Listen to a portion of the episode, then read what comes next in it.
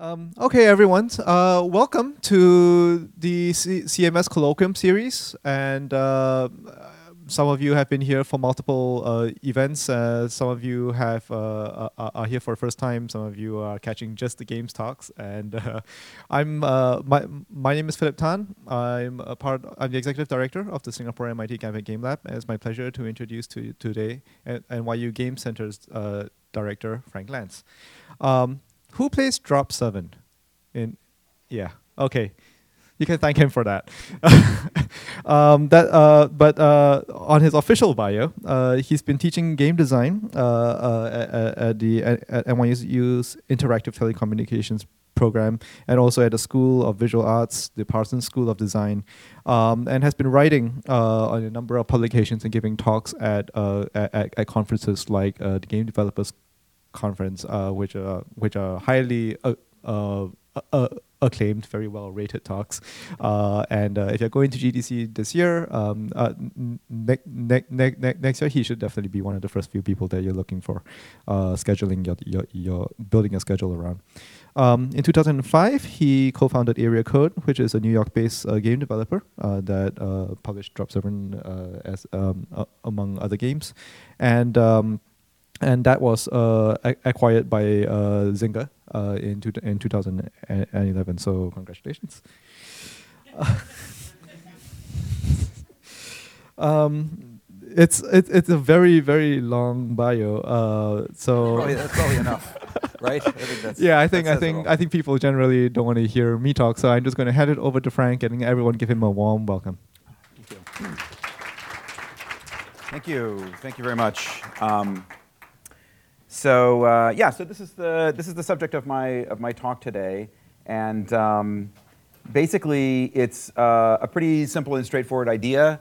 Um, I'm coming to realize as I grow older that it's it's uh, really kind of the only idea I have. Really, as I there are a lot of things that I like to to talk about in games, and this one seems to uh, you know the idea of, of trying to understand games as an aesthetic form is is the overarching idea that that that joins them all together. So, um, I mean, the, the basic concept is quite simple, is that, that games belong with the arts, right? That there is something uh, similar to, but not identical to, music, painting, film, literature, and, and so forth. Um, and in some ways, I think this is a sort of an emerging consensus. I don't think that it's uh, a shocking idea. It seems to be, over time, uh, a natural idea that we are coming to, to understand and, and think of games in this way. Uh, but at the same time, I think it often leads to confusion. Uh, I think the, the, the lack of awareness of, of games a, as an aesthetic form is behind a lot of the, the misunderstandings and confusion that I see.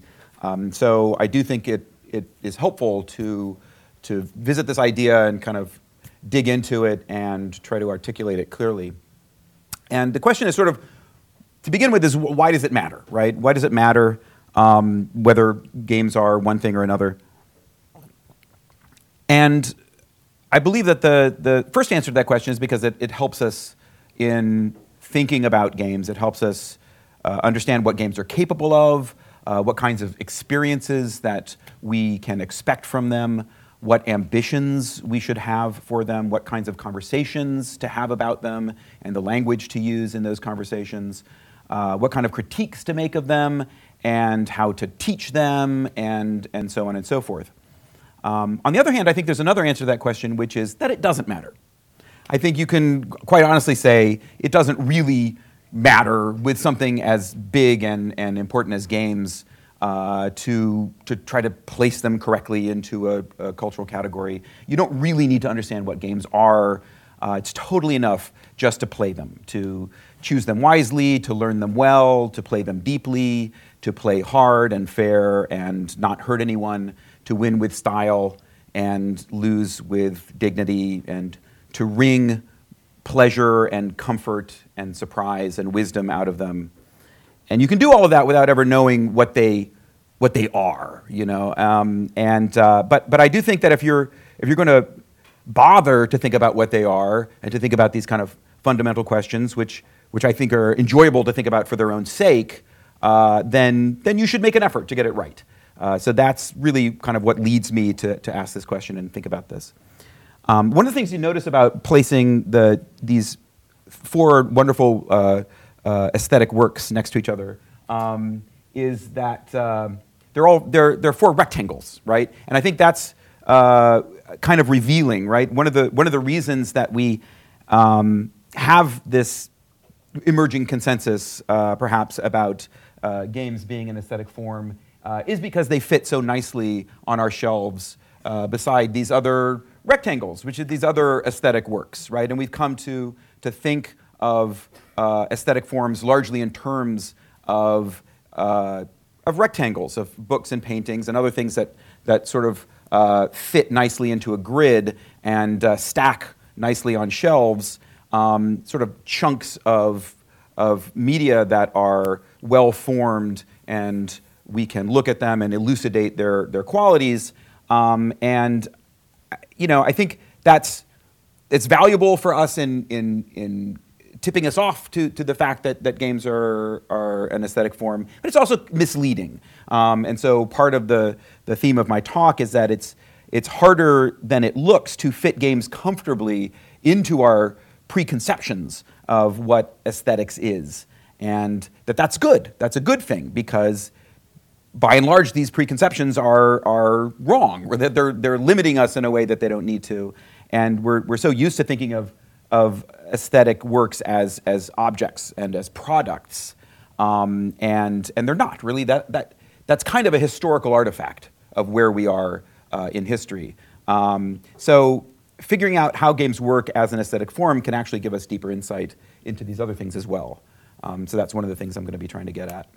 Um, so what is, what is aesthetics? What, what do I mean by, by, uh, by an aesthetic form? Um, so my understanding of, of aesthetics is pretty simple and straightforward, and I'm not trying to present anything that I think is, is unusual or controversial. Um, I'm trying to draw on uh, common uh, understanding of what an aesthetic form is. That, uh, and I see it as being an experience that we engage with for its own sake, and it is set against normal life as a special domain of experience, uh, a domain in which we pursue a certain kind of pleasure, and we explore a set of questions questions about what is interesting, what is beautiful, uh, what is meaningful, what is important. And um, I think it's useful to just do a quick detour into a particular technical notion of, of aesthetics, uh, which comes out of uh, Immanuel Kant and uh, which one of the, the four qualities that was that he felt that Kant felt was necessary uh, for to identify an aesthetic judgment was this idea of disinterestedness, uh, which I think is worth looking at uh, a little bit uh, more closely. So the idea of disinterestedness is that when you are experiencing an aesthetic experience, um, you're looking at an object or, or having an experience that you the, the, the judgment that you're having about uh, that thing is, is for its own sake. It's not because there is some utility to that thing uh, that you're excited about. So if you look at a juicy apple and you're thinking about how sweet it's going to be when you bite into it and you're hungry, and you say, well, that apple looks good, you're thinking about how you're going to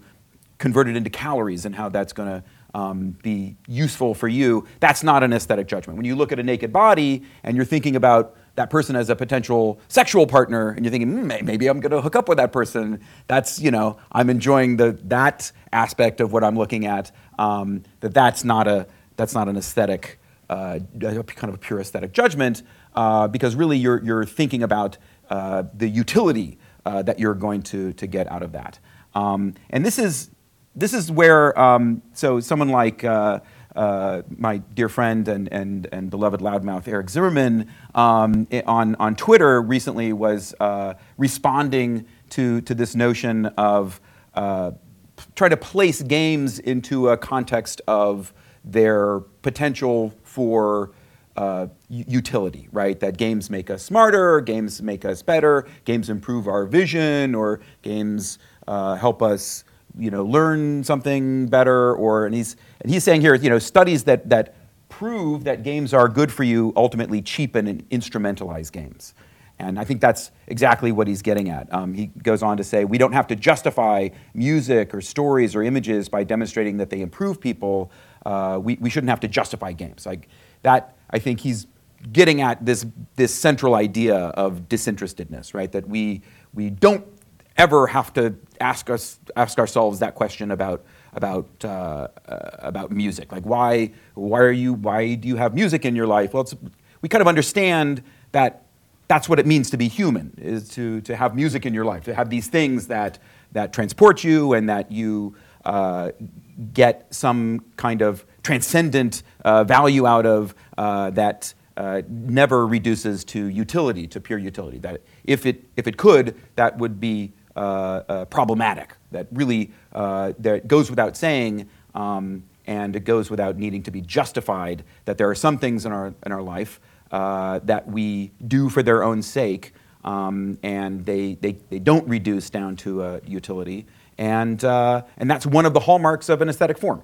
So I think that's what uh, Kant was getting at, and that's what uh, Zimmerman, Zimmerman Eric is getting at.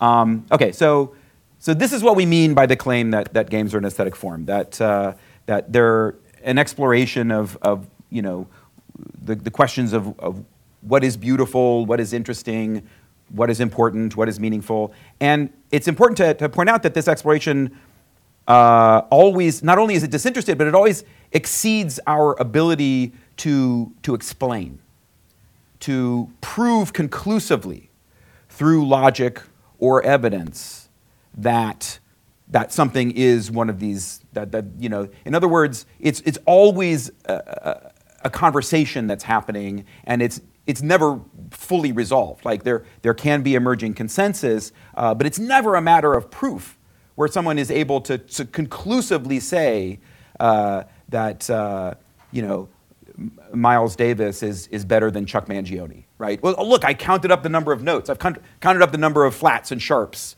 you know, in kind of blue, and it's, this shows you why, why uh, Davis is better than Mangione. Um, like that's like it's, it's, it's silly. That's why this painting by Mark Tansey um, is, is, is funny, right? That's the joke here in this painting that they're, you know, that they're, they're kind of like looking for, that's part of the joke in this painting, that the, the sort of like measuring, uh, you, it's some empirical measurement of the, of the quality of this painting by how good it is at fooling the eye, uh, the innocent eye of the, of the, the, the other cow. Um, uh, so, it, you know, it's, it's always an exercise, a, a, a, a discursive exercise.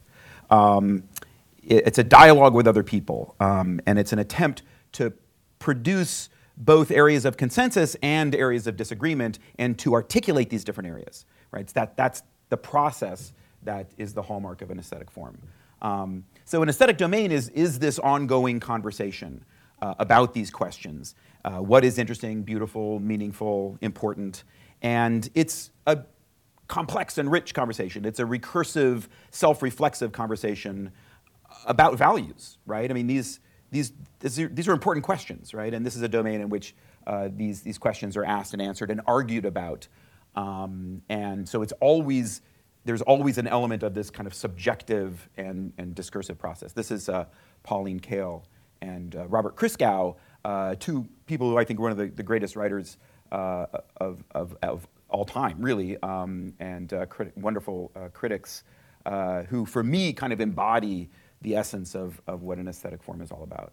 Um, so if you notice, I'm, you know, I'm not using this other word, this other A word, art, um, which is sometimes you hear, uh, you know, there, there are other debates happening in the world of games, and, um, and you know, partly the use of the term aesthetic form is kind of a dodge to get around this word um, because I find it, I find this word unnecessarily contentious and confusing. Um, when I, I think when you use this word, people will either roll their eyes in skeptical exasperation or they will, they will close their eyes in, in reverential supplication. Um, but I think in either case, what you know they're not doing is actually looking at something, right? You know they're not, their eyes aren't just looking at a thing and trying to figure it out it, kind of honestly and simply and, and carefully. And I'm really interested in just looking at these things and being honest and, and kind of taking some of the heat off of them because um, they're plenty hot in and of themselves and just uh, kind of uh, looking at them and, and thinking about them a little bit more dispassionately. So, so, um, so, I, so I prefer not to use that term. Uh, you know, there are, there are a couple of associations that that particular word has.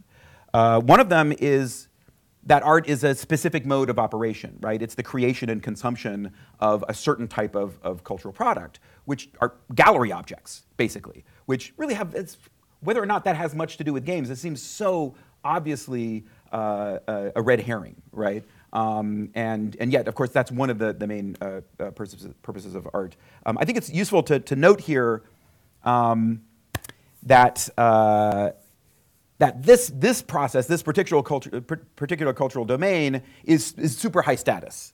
Um, this is, these are scenes from a recent uh, Los Angeles Museum of Contemporary Art gala, which was actually, this party was designed by Marina uh, Abramović, uh, the, the um, performance artist, the conceptual artist.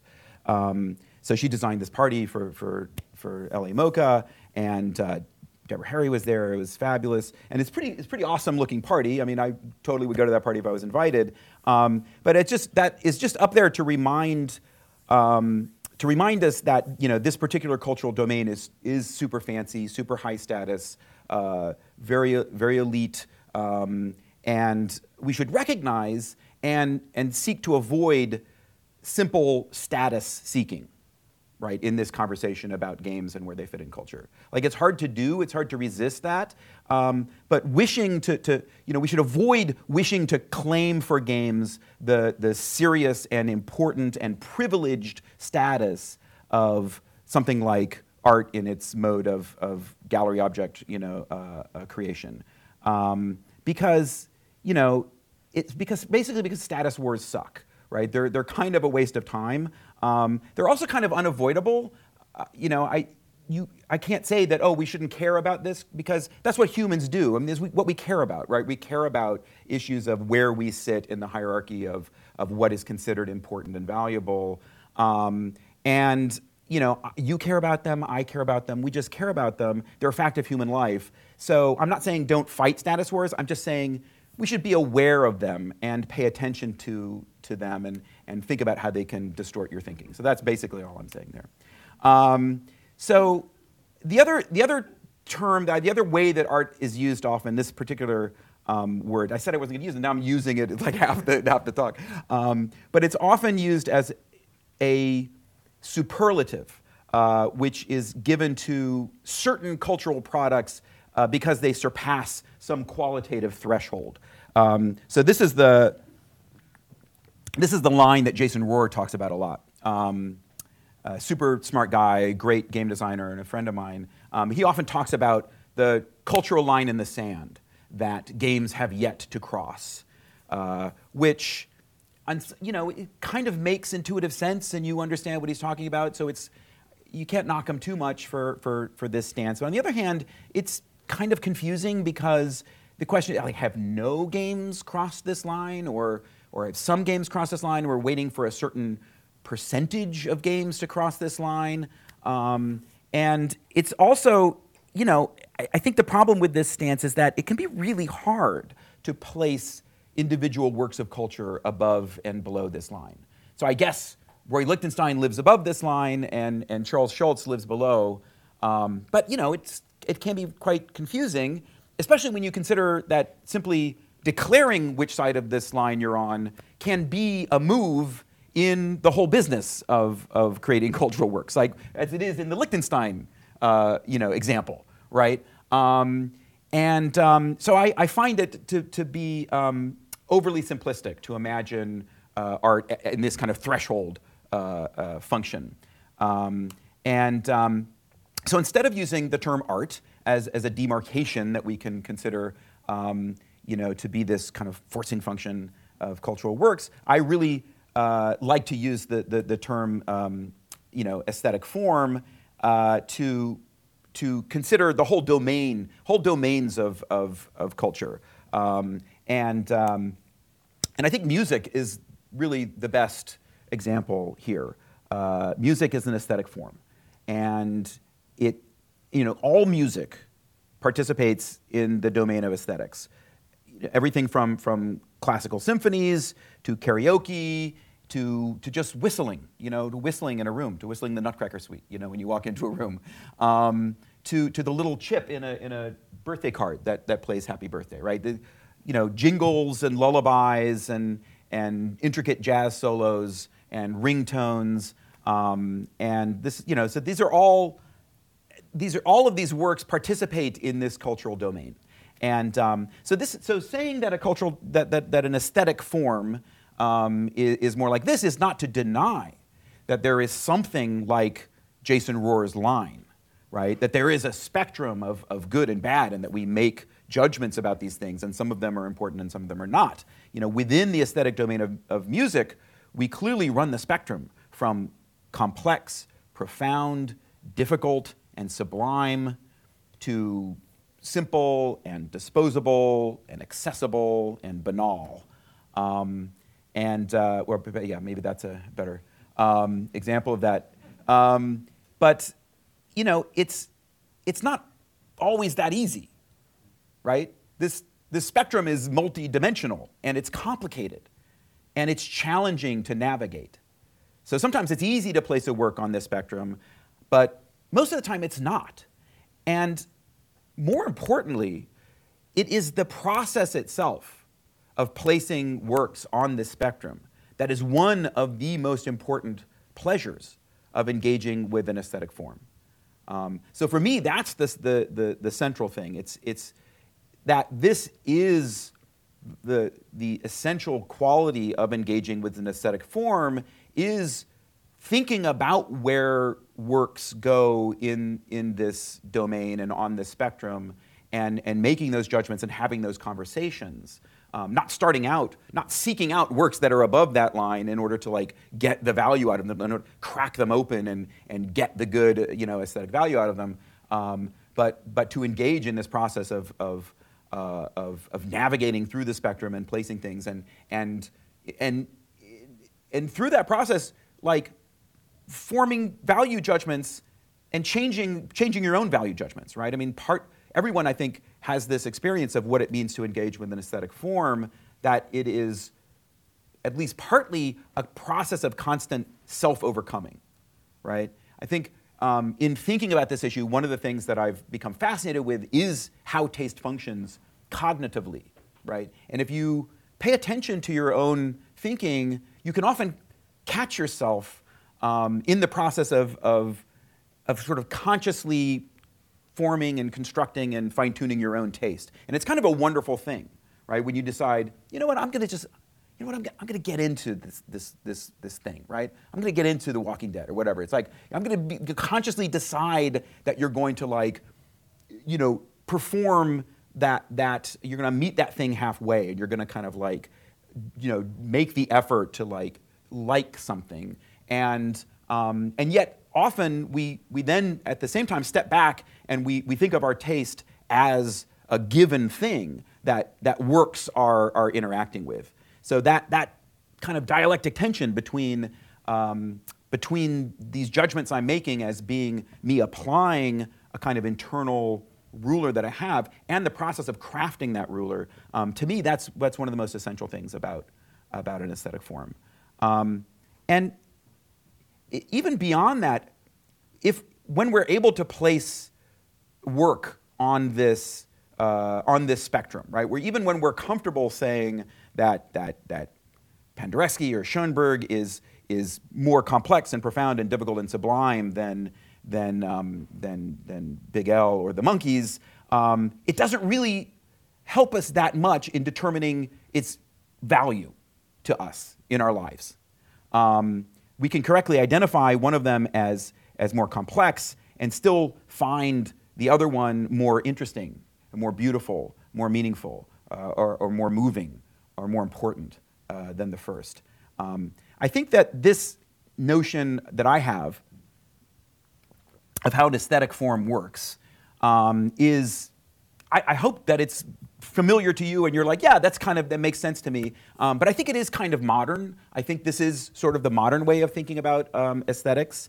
Um, this is, uh, I'm going to read you a, a, quote from Clive Bell, uh, who was a member of the Bloomsbury Group and um, uh, a critic he was uh, primarily a, a, critic of the visual arts, uh, but here he's talking about music um, at the beginning of the 20th century.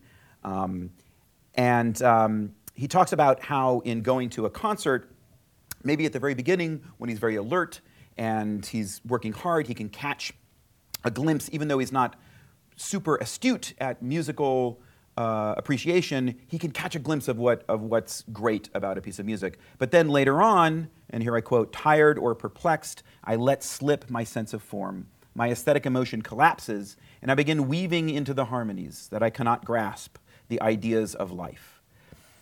Incapable of feeling the austere emotions of art, I began to read into the musical forms human emotions of terror and mystery, love and hate, and spend the minutes, pleasantly enough, in a world of turbid and inferior feeling.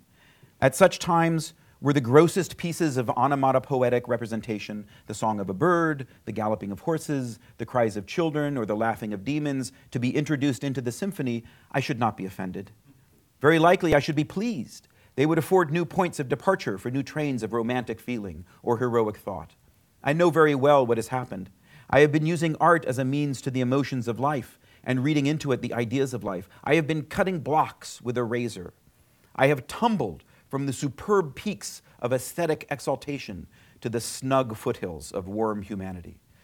It is a jolly country. No one need be ashamed of enjoying himself there. Only no one who has ever been on the heights can help feeling a little crestfallen in the cozy valleys. And let no one imagine, because he has made merry in the warm tilth and quaint nooks of romance, that he can even guess at the austere and thrilling raptures of those who have climbed the cold white peaks of art.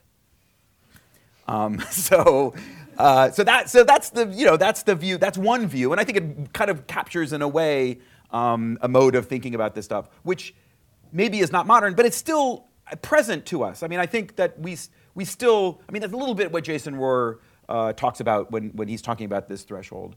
Um, and um, let me contrast that with a, with a wonderful piece from this guy. Um, so, like 100 years later, um, this guy, Carl Wilson, in his terrific uh, 33 to Third book uh, called Let's Talk About Love, which is about Celine Dion, actually, um, he, um, he has a, a, a, totally different take. So, um, he says, Yet there are so many ways of loving music. You can love a song for what you take to be its depth, formal elegance, and lasting value the traditional parameters of purist art appreciation.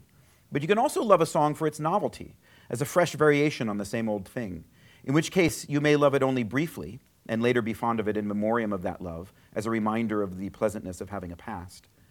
The critic Joshua Clover has argued that loving novelty is perfectly appropriate because the material conditions of mass culture make it ever renewable. If you wear out one pop song, there will always be another. Ranking lastingness above novelty is a holdover from an aesthetic of scarcity, predating the age of mechanical or digital reproduction. So today we can love a song for being one of many, part of the crowd, rather than as an intimate partner. A rich taste life will include both, just as a rich erotic life includes infatuations and flings, as well as long term relationships, because they do different things to us. You, you can also love a song for its datedness, for the social history its anachronism reveals. You can love a song for how its sentimentality gives a workout to the emotions. You can love it for its foreignness, for the glimpse it gives you of human variability. You can love it for its exemplarity, for, for being the ultimate disco floor filler or schmaltzy mother song. You can love it for representing a place, a community, even an ideology, in the broken-hearted way I love the Internationale. You might love it for its popularity, for linking you to the crowd, being popular may not make it good, but it does make it a good and a service, and you can listen to learn what it is doing for other people. As critic Ann Powers argued on her essay Bread and Butter Songs, you might even love a song like Living on a Prayer or My Heart Will Go On for its meaningful unoriginality, for stirring up feelings in an everyday, readily absorbed way rather than in a shockwave.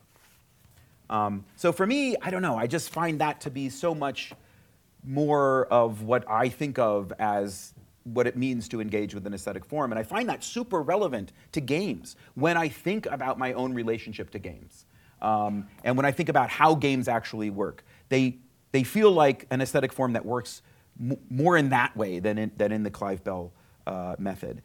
And this is not meant to be kind of a radical postmodern take. It's, it's meant to be uh, just a sober, common sense view that reflects how cultural works actually fit into the lives of contemporary people.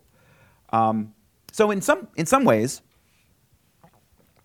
you know, games, uh, especially video games, they're quite obviously this type of thing, right? That they, alongside songs and TV shows and movies, um, that it's easy to see them fitting into this spectrum and, and it's easy to see how we make uh, uh, judgments about them and, and we use them to ask these questions.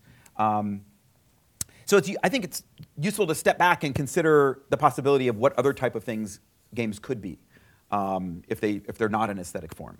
Uh, hobby, a pastime, recreation, distraction, intoxicant, uh, tranquilizer. Um, and I think actually it's mostly correct to say that games are these types of things, in addition to being an aesthetic form. That it's really, instead of an either or question, um, we say that really games are both.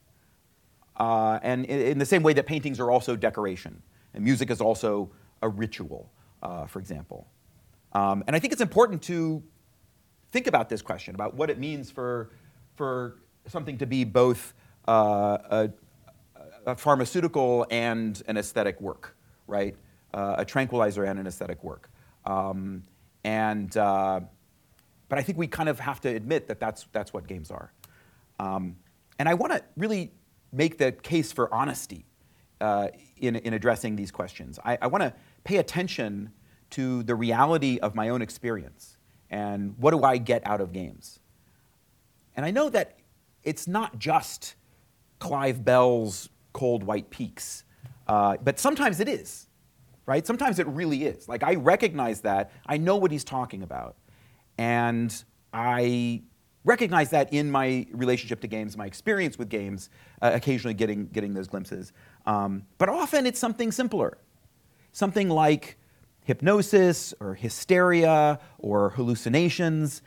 And I have to admit that this is what I want. Um, I don't want it to be all cold white peaks.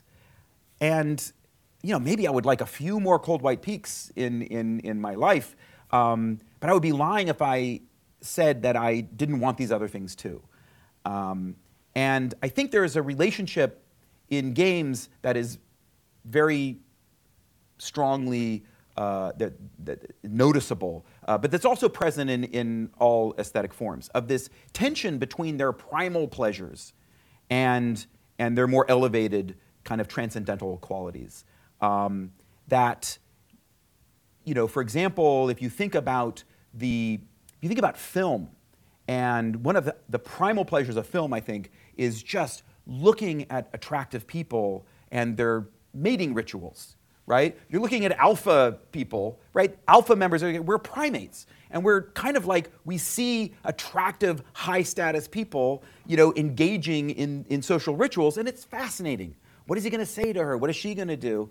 Um, and you know just like just sitting in the dark and kind of drooling and watching that thing is one of the things that's happening in film. That doesn't make film bad. It's not that film would be better without it.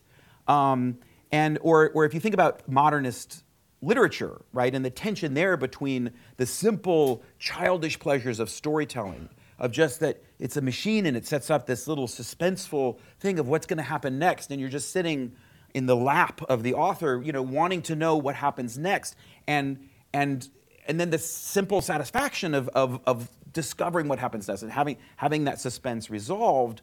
Um, and if you think about how modernist uh, fiction goes about kind of like wrestling with that primal pleasure and trying to kind of suppress it. Uh, but the point is that it's always there, and it's the, the wrestling is good. I'm not saying there's something wrong with wanting to suppress that and wanting to see what we could, is it possible to have literature without that primal thing? Um, because I actually think that, you know, it's great in Joyce when he's like trying to see if it's possible to like write without, you know, tapping into those, those simple pleasures. Um, but I, I, I, think that there, there's a, you know, that those primal pleasures are part of the engine that, that makes uh, these works go. Um, all of them, right? They're all, whether you are submitting to those primal pleasures and indulging in them or kind of holding them at, at, arm's length and trying to see if it's possible to suppress them or trying to, to deny them. And uh, like all of those strategies are, are part of, of the moves that go into making works of culture. Um, and so I think it's important to just uh, acknowledge that, that that tension is always there and that it's an important part of, of what makes something an aesthetic form. And it's never a question of either or. Um, oh, yeah, and this is maybe one of the reasons I think this is because I was one of the people that made Drop 7. And um, I, you know, it's like I'm, pr- like I never set out to make something like Tetris, right? If you had asked me as a game designer what my interests are, uh, I would have said, well, not to make a simple addictive puzzle game, um, you know, this kind of pure little abstract system that you can engage with. Uh, but um, that ended up happening. And now I'm really proud of it, right? So maybe I've changed my, my aesthetic beliefs to match what happened in the world. Uh, but when I think about why people play Drop 7, um, you know, I do think that there are some white peaks in there, right? I think there are some some things in Drop Seven that are that are moments of like clarity and insight, and and I think they're they're kind of like distinct and beautiful, and you're aware of of like making this little cognitive breakthrough, um, and it's kind of a little bit hard and it's a little bit tricky, and then when you do, it's like ah yes, it's deeply satisfying in that way. But I know that the one of the main reasons people play Drop Seven is is for comfort, right? That you know you're you're just to it's something that you can you can lie in bed and you can you can play it and it just sort of it's it's you can turn your mind off a little bit right? It is something like a tranquilizer. Like i'm aware of that. I have to be honest right? I can't kid myself um, I know that that's one of the things people do with this is that it's a little machine that you plug into your head and that it, it, it, unfolds and it expands until there's no room left for you in your own head. And sometimes that's what we want, right? That's what we want uh, from games. Um, and so, you know, to me, it's important to be honest about wh- what it is that, even if these things are in aesthetic form, what, how, does, how do they work? In our lives? How do we actually use them? Not how do we think we other people want us to say that we use them or what we think we should be using them for. Um, but what we because then like what do we want out of them? And then let's get more of that, right? That's the essence. Like we're going to use critical judgment and and and smart kind of like thinking of these things as an aesthetic form, like that that's the only reason to do that in my mind is to make them better, is to make our experience of them, to get more of whatever it is that we want out of them, and, and to, to allow them to, to, to function in, in the best way as, as, an aesthetic form. So, so, yeah, I think one of the things that games do for me and for a lot of people is they comfort us, right? They're, in some ways, they're like lullabies a lot of the time. A lot of rock songs are lullabies if you think about them. It's to be okay. It's to be okay, baby. I mean, that's so much uh, that's if you think of the message, uh, the, the, the lyrics of so many rock songs, you know, that's that's what they're saying. Um, and I think in a weird way, that's what you know. That's what games like Drop Seven uh, say a lot of the time. I have this term that I invented for to capture this, um, because there's you know this this meme in games of like, you know, the great cultural work, Casablanca. Will games ever be able to produce a thing like Casablanca? Um, but this is a, a, a term I made up to, to capture what it might be like to create something that, that was a profound masterpiece that was also a familiar, reassuring, comforting something that you wrap around yourself before drifting off to sleep. Um, but we don't really have a culture of making blankets that are also art. Well, actually, I, we, we, some of us do, I guess, have, um, have that.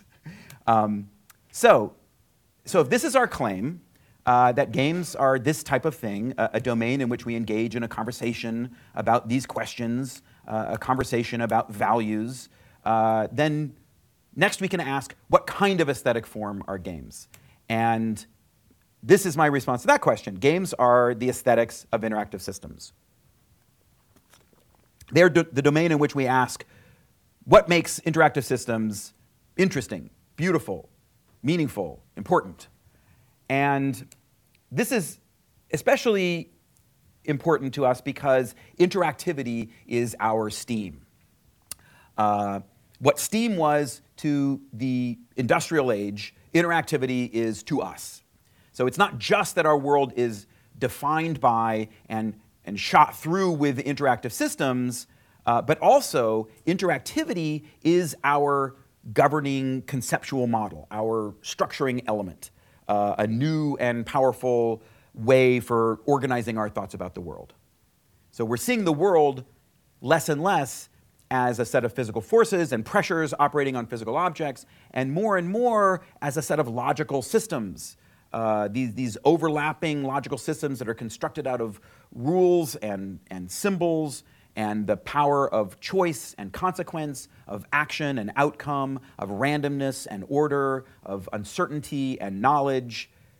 This is, I think, one of the reasons that games are so ascendant as a cultural form, that they are they're an exploration of the beauty and meaning of this ubiquitous and important aspect of the contemporary world around us. Um, that's what all games are, right? All games are the aesthetic of interactive systems. Uh, they're an aesthetic form that has this deep and essential relationship to the guiding material and conceptual framework of the present moment, of where we are in the world as humans historically. Uh, and that's one of the reasons they're so exciting, I think. Um, so at this point, I think it's useful to, to talk about the relationship between digital games and non digital games. Because video games are clearly different from non video games. Uh, and it's reasonable to ask how important is that difference? Um, there, you know, is a type of game that is very dominant in, in progressive video game discourse and critical theory, uh, which is the single player, story driven game. Uh, and, and it's interesting because these games are more like traditional aesthetic objects. The, the fact that these games are more obviously aesthetic objects is one of the reasons that it now feels natural and commonsensical to think of games as an aesthetic form.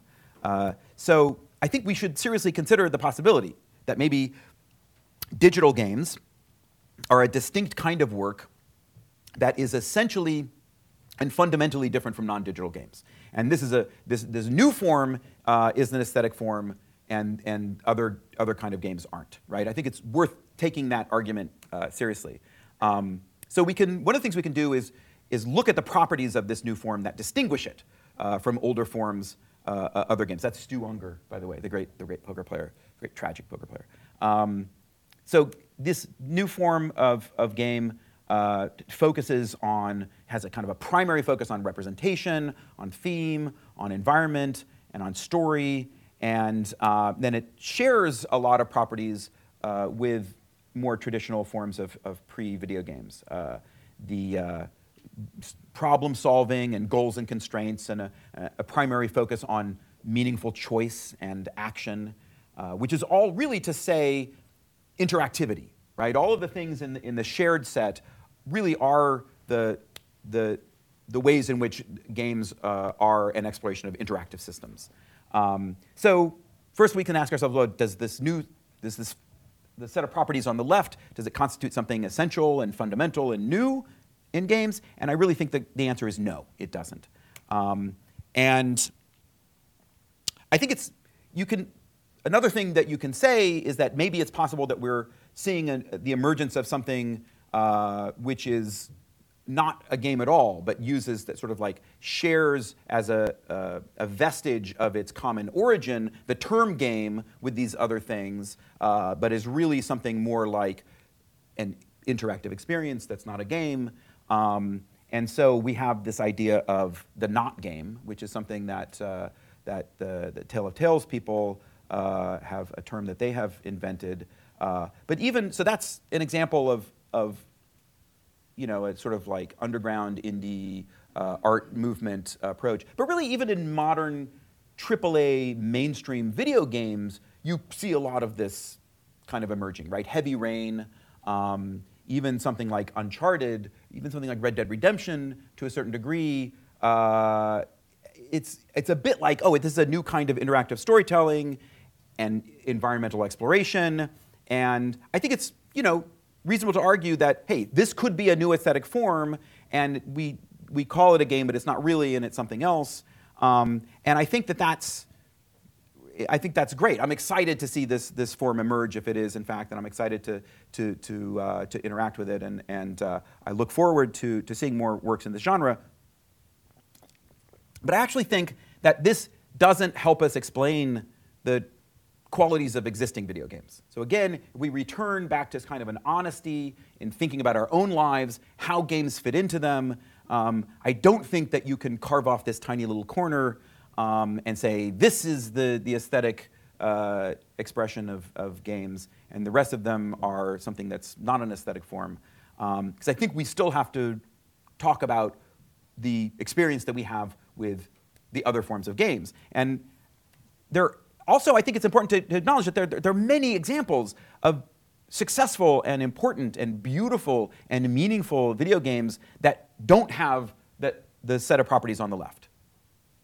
But there are very few, if any, examples of successful, important, meaningful, beautiful video games that don't have the set of properties on the right, this kind of shared set of properties. So I think if we just, you know, use that as a, as a guideline, um, I think we can answer uh, you know, I think we can answer that question no, that this, this is not, there is not a, a separation, a, a, kind of fundamental separation uh, between uh, the, the aesthetic, you know, the properties of video games as an aesthetic form and the other kinds of games that, that we play in our life.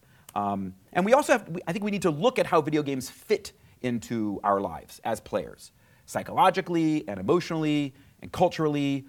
And we, are they like other kinds of games? And I think by and large, the answer is yes. I think the way that Madden fits into the life of a person who plays Madden is very similar to the way that football fits into that person's life. Um, you know, so I, I, think it's natural to, to place video games within the broader spectrum of games in general. Um, at the same time, I think it's important to acknowledge that it is true that all games, digital and otherwise, have a special, deep, profound relationship to computation. Um, which is, this is my uh, confrontational way of saying that, that all games are digital. So uh, I think if you look at any game closely, you discover that it is engaged in a very curious interaction between the discrete and the continuous. That it involves an exploration of algorithms and rules and procedures and numbers and logic and quantitative reason. This is quite easy to see with chess, right? This is the canonical example, right? Uh, you look at the chessboard and it's easy to see it that it's a kind of calculating device. Uh, the, and also to, to understand that the pieces are clearly material stand ins for immaterial logical symbols. That it doesn't matter where on the square the, the pawn is placed. This, the pawn is either on this square or on the other square, right? In fact, there's an infinite, if you look at the, the actual physical piece, there's, there's an infinite um, sort of smoothly uh, gradated uh, spectrum of this analog spectrum of where the piece is on the square. But it doesn't matter because the piece is really only there as a, as a, a, a logical symbol within the operation of chess, right? So here we can say, ah, yes, chess is a kind of calculating device. Chess is, in a way, digital, right? It's discrete in this sense. Um, but I think you can also, if you look closely enough, see this with something like football, right? So the, look at the football field. The football field carves space up into discrete quantities, like a chessboard. So the ball can be anywhere in this kind of like smooth analog space, uh, but actually, after a, a, play, the ball is placed on one of these notches, right? And that's where it is in the game. Um, and at the same time, also, time itself is carved up into these kind of discrete units in football. You have plays that carve up time um, in, this, in this way. And each play transforms the messy and continuous and ambiguous mess of the real world into a discrete outcome right? That's kind of what football is, is a machine for taking the chaos of these rowdy young men and, and uh, producing uh, an outcome, uh, to, which is kind of like calculating which team is better at the game at this given moment, right? Um, so I think that you can kind of see the tension between the, the continuous and the discrete, and you can see this, this process of calculation, and you can see this relationship uh, between you know, b- between the world and information that, that, that resides in all games. Um, and another kind of you know, confrontational and ridiculous way of saying that is that games invented computers, right? That, that games were always about exploring these ideas, you know, waiting for computers to come around, and that now we're living in the computer age, games are coming into their own. Uh, and, and that there is this, that's, I think, one of the reasons that there's this deep relationship between, between games and science. Um, the, um, this is C.P. Snow, and uh, he's the, the guy who, in the middle of the 20th century, presented this idea of the two cultures problem, right? That in, in, on, in the university, you have these two different domains and they don't speak to each other. Maybe not at MIT. Maybe it's not such a bad problem here.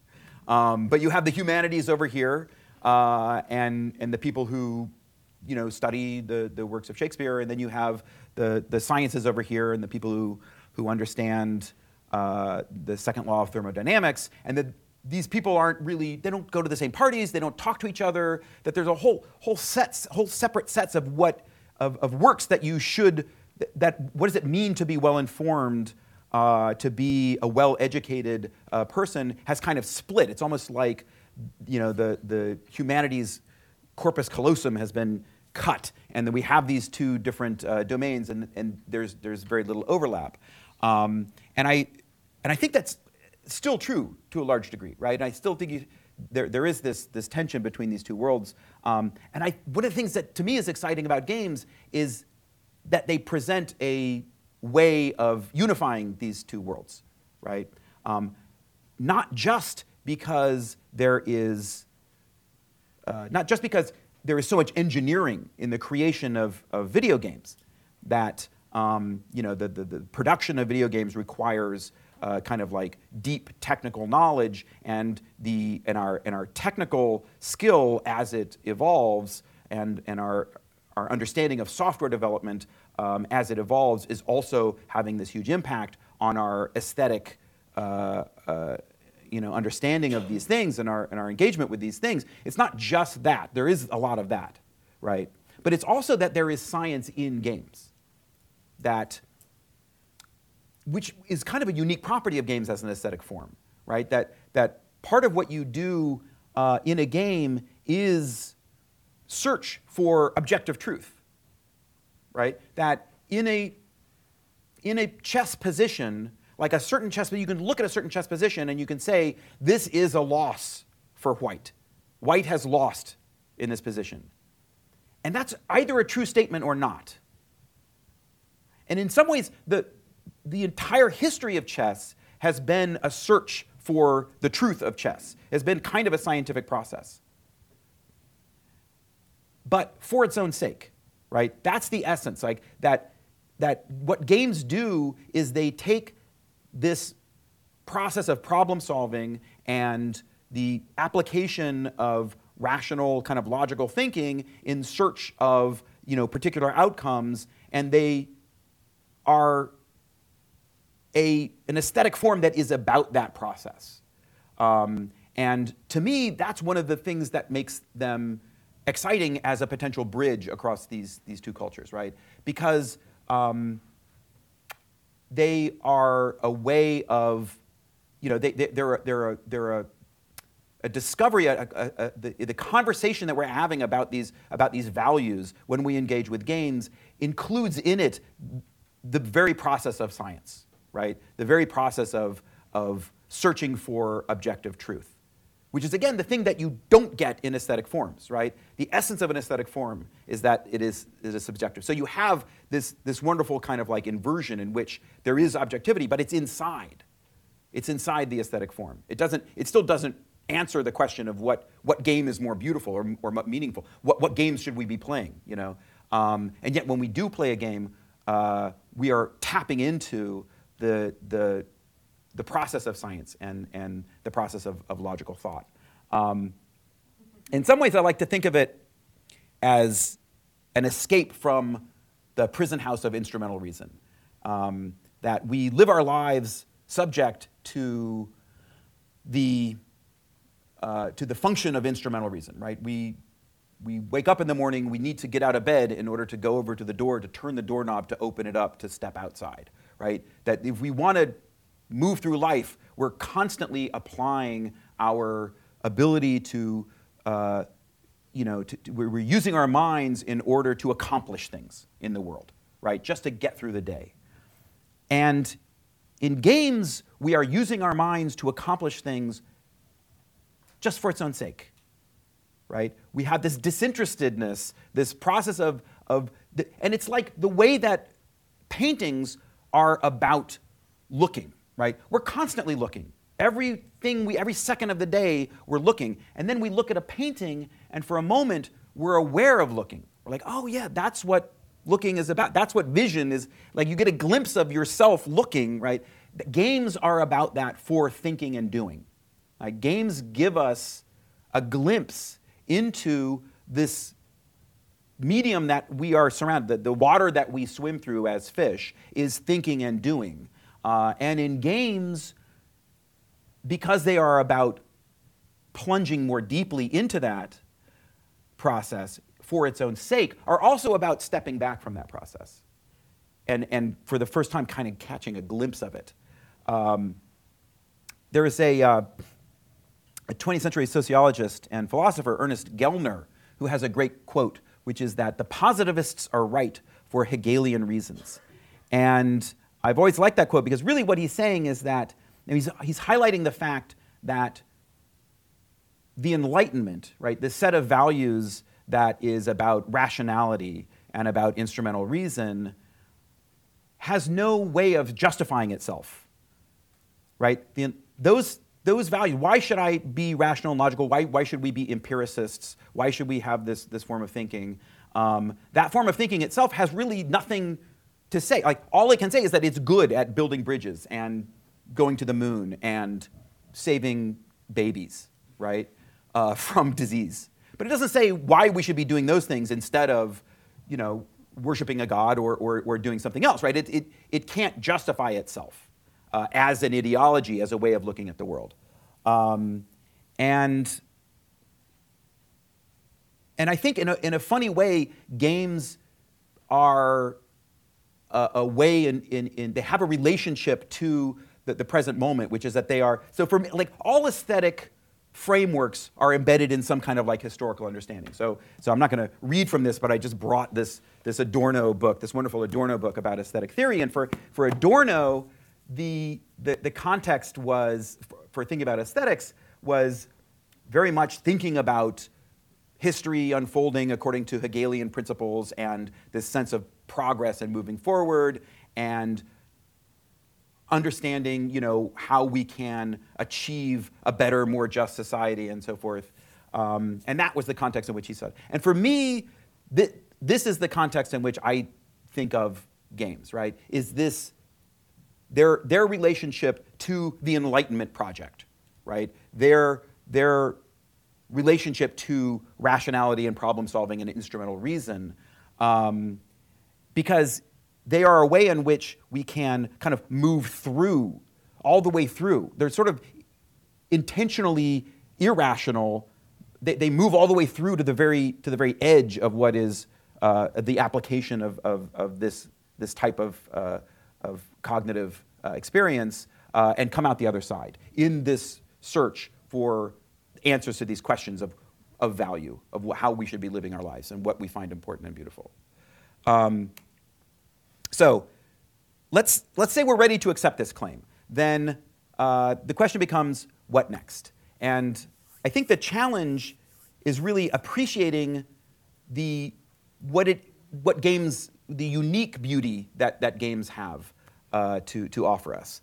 Uh, and the, the way that I, I think about this is uh, using the concept of, of, a, of, a, of an idea called deep play, which is kind of borrowed from, uh, by analogy with, with Pauline Oliveros and uh, the, her concept of deep listening. So she was a composer who wrote a lot about this process of how you can engage with a piece of music. Um, and for me, deep play is about close and honest observation of the pleasures and meanings of games and how they actually fit into our lives as experiences.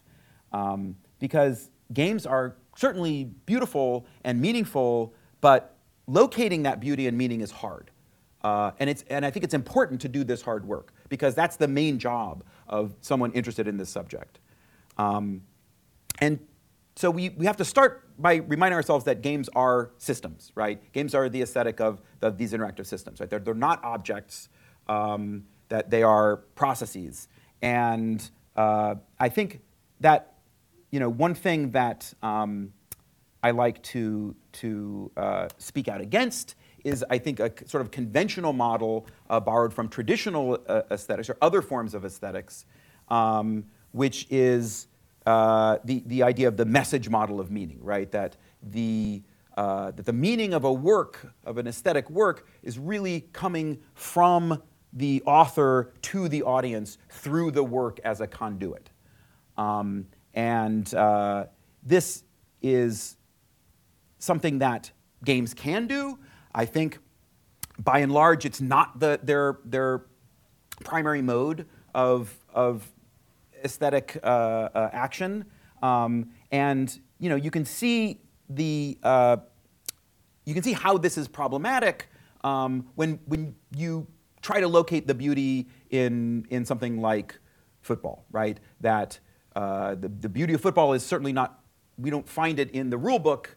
Um, we often find it in the the performance right, of, of the, this be- the athletic beauty of, of football as performance. And you see that sometimes in video games as well. Like, so Clint Hocking, the game designer, um, recently has been talking a lot about this idea that uh, the beauty of games is really in the performance of the player and giving the player the ability to express themselves through the dynamics of play is where the beauty is located.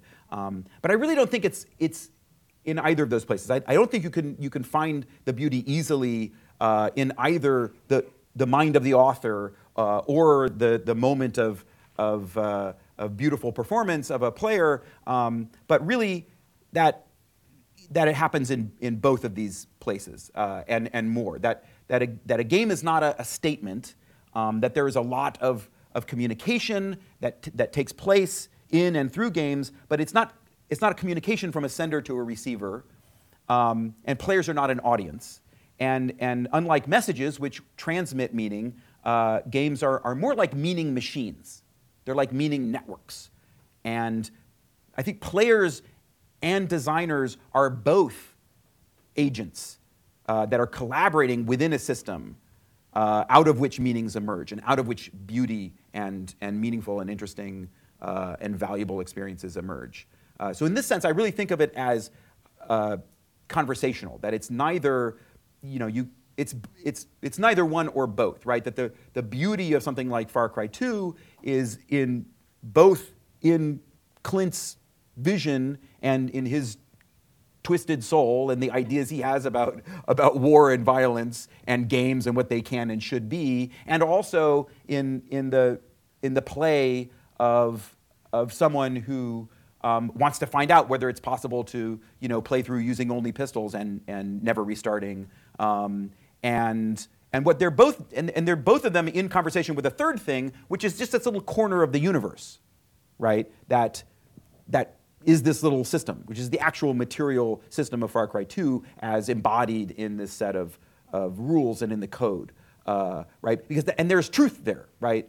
That that that truth is also is a voice in, in this conversation. So I think it's kind of a three-way conversation between those, those three agents. Um, it's very hard to locate the beauty of games as a set of properties of a discrete object. Um, if you look at a painting, it's very easy uh, to think of a painting as being a rectangle that's a container for a certain set of properties, right? There's certain colors in there, there's certain brush strokes, there's certain lines, a certain, you know, and you can, you can elucidate those different properties and, and extract a, an aesthetic judgment uh, based on that. And it's really hard to do that for games. Uh, games are not rectangles. Games are not tidy works. Uh, they're not a container of qualities and attributes that we can point to and admire. Um, this is a, a, Jack Kerouac. His, his whole life was um, uh, had this fantasy baseball league that he con- created and, and played. Um, he started when he was a kid, but then he did it his whole life.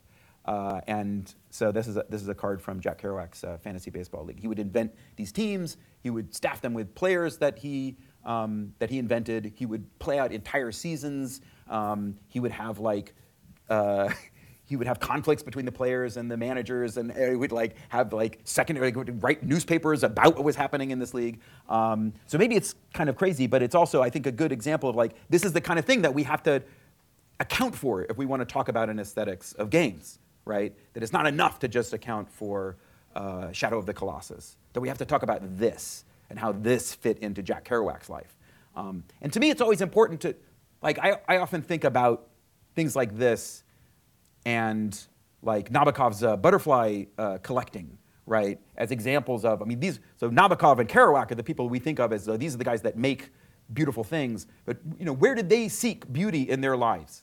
Like, I think Kerouac is in this you know, doing this and engaging with the system over the course of he's seeking a kind of beauty, right? There's meaning there. It's interesting, it's beautiful, it's meaningful. It's not just a habit that he had, right? There's clearly something amazing and, and cool and beautiful going on um, in, in his engagement with this thing. So I, I want to, you know, I want to account for that. Um, you know, it's, it's hard to, to do that. Like games are a very strange mix of artifact and performance and space and practice and habit and behavior. And games are, are like cities and languages and rituals. Uh, you can't simply locate the beauty and meaning of games in the particular attributes and qualities of game as object. You, you know, in some ways, games are are more like musical instruments, right? Um, that games are, are something in between uh, a composition and a performance and an instrument.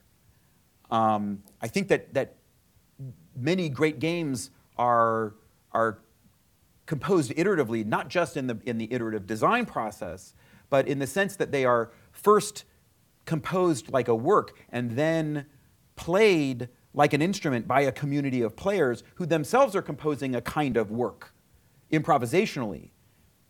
And, and that, that collaboration um, is like a third kind of work in and of itself that's outside the discrete work that was authored um, and, but is not simply located in, in the moment of performance, right? It's this, it is the community itself in a way. Um, and I, I, often like to think about the question, uh, why is Go beautiful? Go is one of those games that people will put above that dotted line. You know, if, if you press them on it, right? You press Chris Hecker on, on what game should, you know, is, is clearly a masterpiece.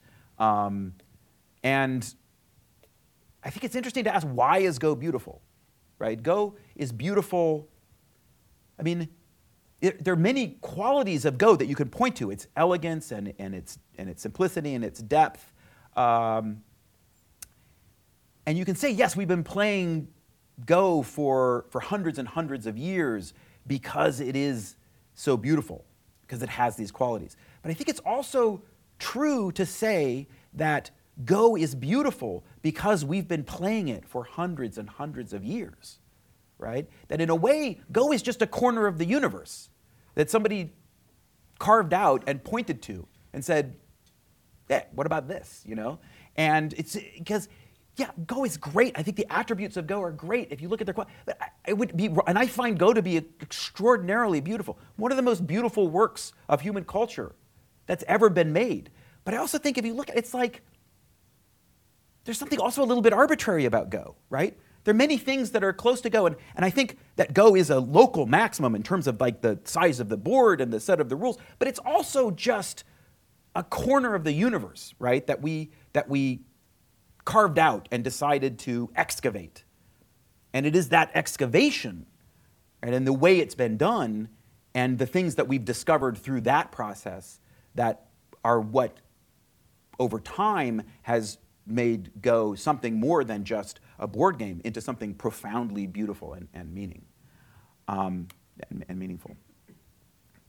Um, so games that are more similar to the familiar and accepted aesthetic works uh, that we all are kind of, these rectangles that we all are comfortable with, uh, are the, the things that clue us in to the status of games as an aesthetic form.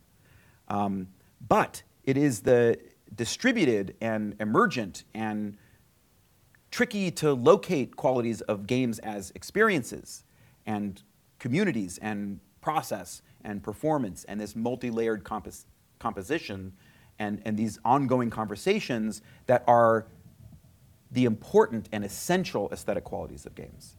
And we should not attempt to shoehorn games into familiar models of aesthetic objects. Instead, we should be willing to, if necessary, abandon or mutate our conventional understanding of aesthetics, our models that we have of tidy works and, and transmitted messages.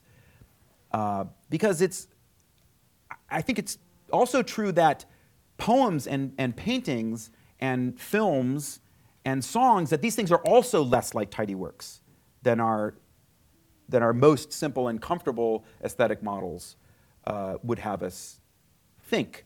That, that these things are, are also uh, more like cities and, and languages um, and, and spaces and, and rituals. Uh, and so that's a way, I think, in which really plunging in to, to a serious and honest uh, study of the aesthetic values of games will actually help us understand aesthetics in, in a broader sense. And that's where I stop um, and invite, uh, I guess, a conversation, right? It's a colloquium, is that what it is? So let's colloquialize.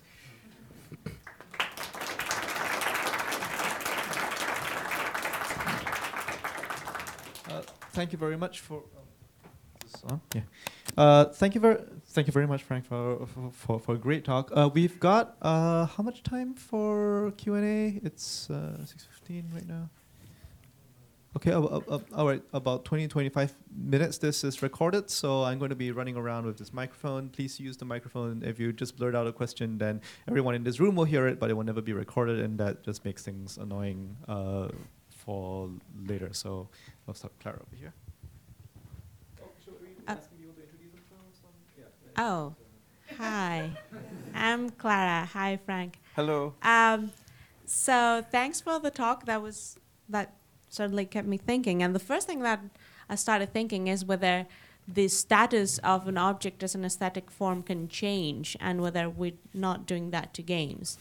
Um, when you study history of art, one of the first things that you study is plates and dishes and Yeah. cups, and those were we think of them as aesthetic forms because we study them as history of art, but were they intended is that? I mean, it's, it's not like reading intention is not the point here, but it's like, is there a point where something stops being uh, a non-aesthetic form? And, and the, the main question here is, what is not an aesthetic form here? Like, where do we stop Right. thinking of these things as aesthetics form? Yeah. Um, I mean, I think that's largely not a, a property of the thing and is really just a property of what we decide to, to do, uh, what we decide to talk about, and how we decide to talk about it. Um, so, but plates are a good example. They're clearly not, they're, they're neither an aesthetic object or not outside of the context of how we're thinking about them. Um, so maybe it's more appropriate to, for me to say that games, games that hey, games are now an aesthetic form because the way in which they fit into our lives and how we're thinking about them and talking about them, and so therefore let's understand what it means to, to think of games as an aesthetic form, um, and uh, as opposed to saying oh well they have some inherent essential property that's going to make them an aesthetic form. Um, but I do think that there is, having said that, there, is an, there, there are essential properties of games that make them different from plates, right? Plates hold food, uh, and you know, plates have a utilitarian function um, that, uh, that, that games don't. I mean, I think even the kinds of, even when I say that you know, games give us comfort, right, in some, some cases, Um, it's not the comfort of a blanket, really, right? Blankets literally keep us from dying on cold nights, and games will never do that, right? What games do is give us comfort in a form that is both intense and abstracted, so that we, we get the comfort and we're also aware of the fact that we're getting comfort. That to me is what makes them an aesthetic form. Um, and I hope a little bit, maybe this is just justification, I hope that Drop 7 is a game about addiction in a way, as much as it is simply an addictive game, right? That, I, that's what I hope, right? And when I, when, I play, um, when I play Sudoku or Ken-Ken, which is like a, better than Sudoku, um, one of the things I enjoy about that, I'm not a big player of those games, but one of the things I enjoy about it is, is the way in which they really highlight this process by which games make you aware of your own thinking. Um, that you find yourself, you can catch yourself forming, um, uh, forming heuristics, right? The heuristic construction process is always going on in our heads, but we're just not usually aware of it. But when you play Sudoku, you're aware of it. It's awesome. So I think the, the process of being addicted to things is always going on in our lives. But when you play World of Warcraft, you are engaging actively, and I think in, in, the, in the process of becoming addicted to something. So I think um, that is, you know, that to me is the hallmark of something that is, that is maybe, I don't know, so maybe I'm backing away. I'm saying, rather than saying, oh, anything can be or not be an aesthetic form, it's like, no, games have always been an aesthetic form, they always will be because of this property, right? Because of this kind of double status of, of the values that we get out from that we get from them. was wrong on the time, 30 minutes or so, so sorry about that. Um, um, just to press a little bit, I mean, of course, there are many different schemes for, for defining aesthetics, for defining notions of beauty. It can be in the object, it can be in the, in the reception of the object. And just to press a little bit back on games, I mean, you've made a, you've, you've taken a stance kind of in the romantic uh, definition of, of aesthetic, where, where you know it's, it's separated from utility and it's, it's uh, art for art's sake in a sense. But, but after all, the design of most of the games we, or the AAA's for sure, is about making money. I mean, at least from the producer's point of view, a lot of the decisions that are made, a lot of the, one, one might argue, conformity in, in games, the reluctance to strike out in radical new directions has to do with the fact that these are in fact investments, they're industrially produced. That's not to me an anti-aesthetic stance.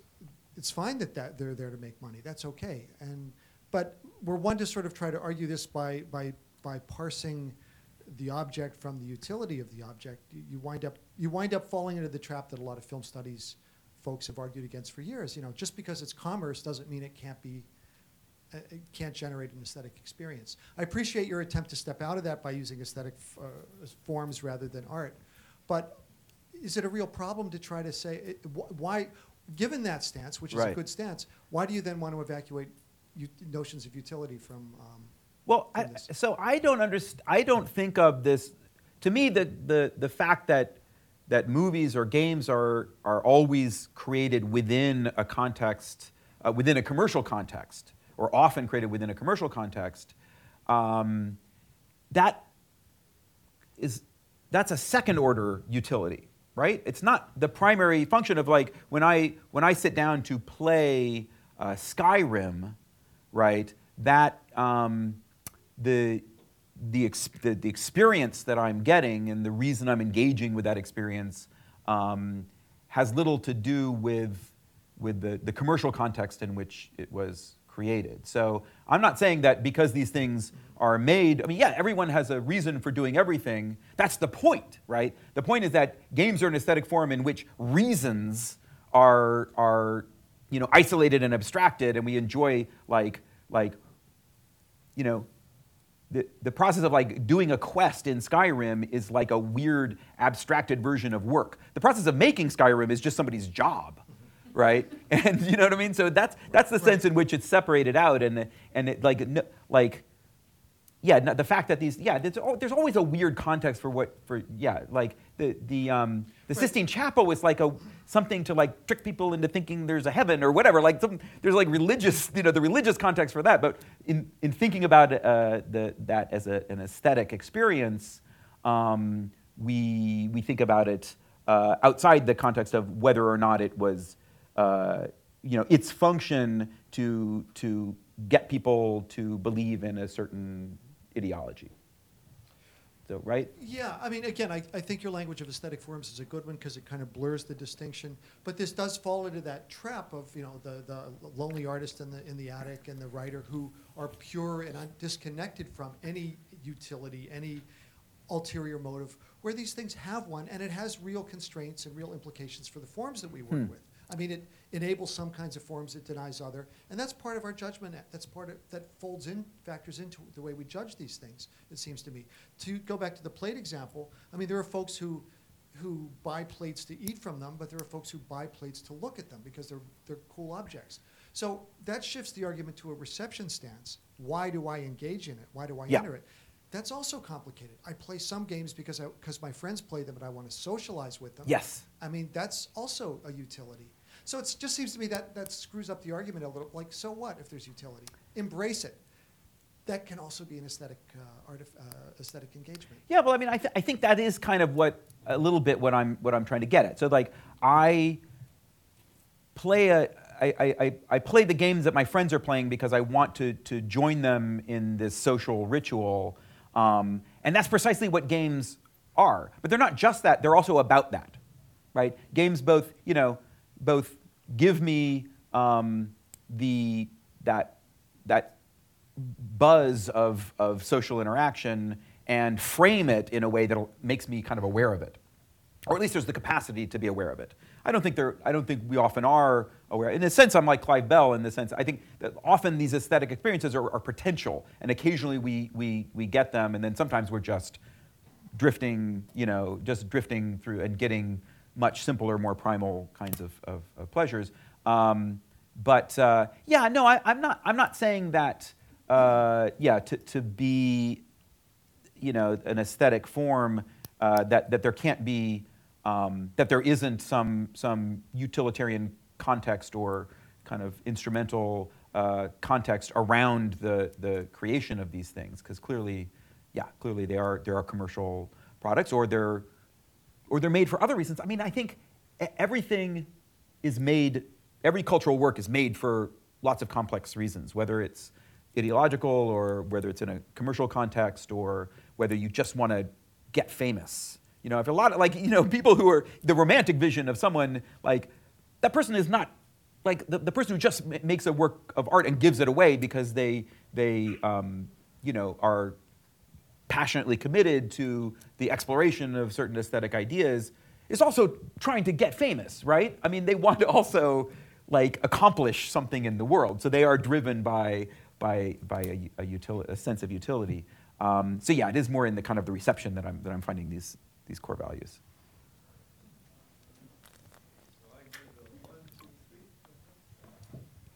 Yeah, hi. So um, I'm really intrigued by, sorry, over here. Yeah, I'm intrigued by um, and happy that you talked a bit about um, uh, the aesthetics of, uh, of games finding their, finding their location between the formal properties that define a game and then also the performance of the game.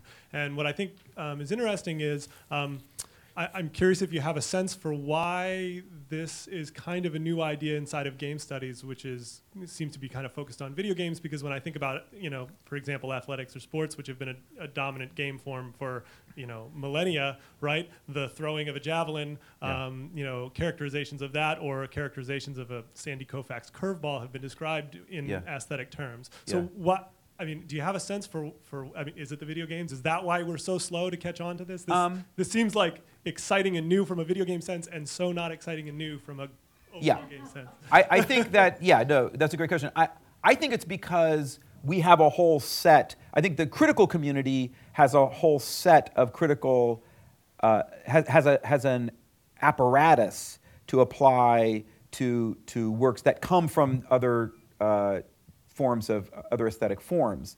And uh, so that's precisely what this is, is about getting beyond, right? That they, that the sort of um, looking at these things as, um, you know, using the, the tool set of uh, a kind of, of, a, of a literary critic, for example, is what leads you to focus in on a more conventional understanding of games as a tidy work with a, col- with a collection of attributes that you can then highlight and say, oh yeah, the things that are great about this are its X, Y, and Z, as opposed to having to look at something like football or, or baseball or, or quite honestly, like Madden or, or Call of Duty or, uh, or you know, Defense of the Ancients um, or, or Team Fortress. Uh, but these are the games that people are actually playing, right?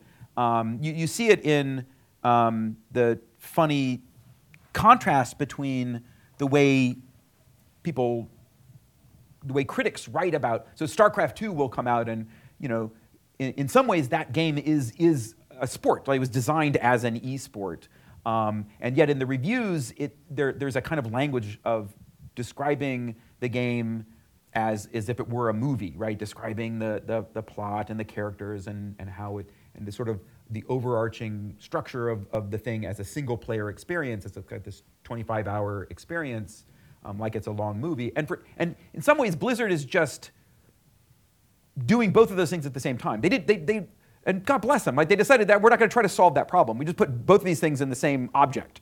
Both of these things are in the same box, right? There is that thing that's like a 20 hour, you know, exper- like an experience, which is more like a work, right, in, in the more conventional sense. And you can, and, and uh, yet there's this other thing that's more like baseball, right, which people have been playing for 10 years. And which in, in South Korea is, is like, you know, has the status that baseball has in, in America. And they just put those things in the box and say, well, we, we didn't try to solve that problem. We're just, you know, trying to make money. And, you know, and, uh, um, but uh, yeah, but I think it's because it's so much easier. I think it's because it's hard. They haven't done it because it's hard. And I think, but I think, the, I think we are starting to do it. Um, and I think part of, I think it'll be interesting to see, like there's this whole history of sports uh, criticism and philosophy and ac- academic uh, thinking um, that has almost no overlap with game studies. And it's, it's weird. And I think we might start to see a thaw between those two things because I think they have a lot to say to each other.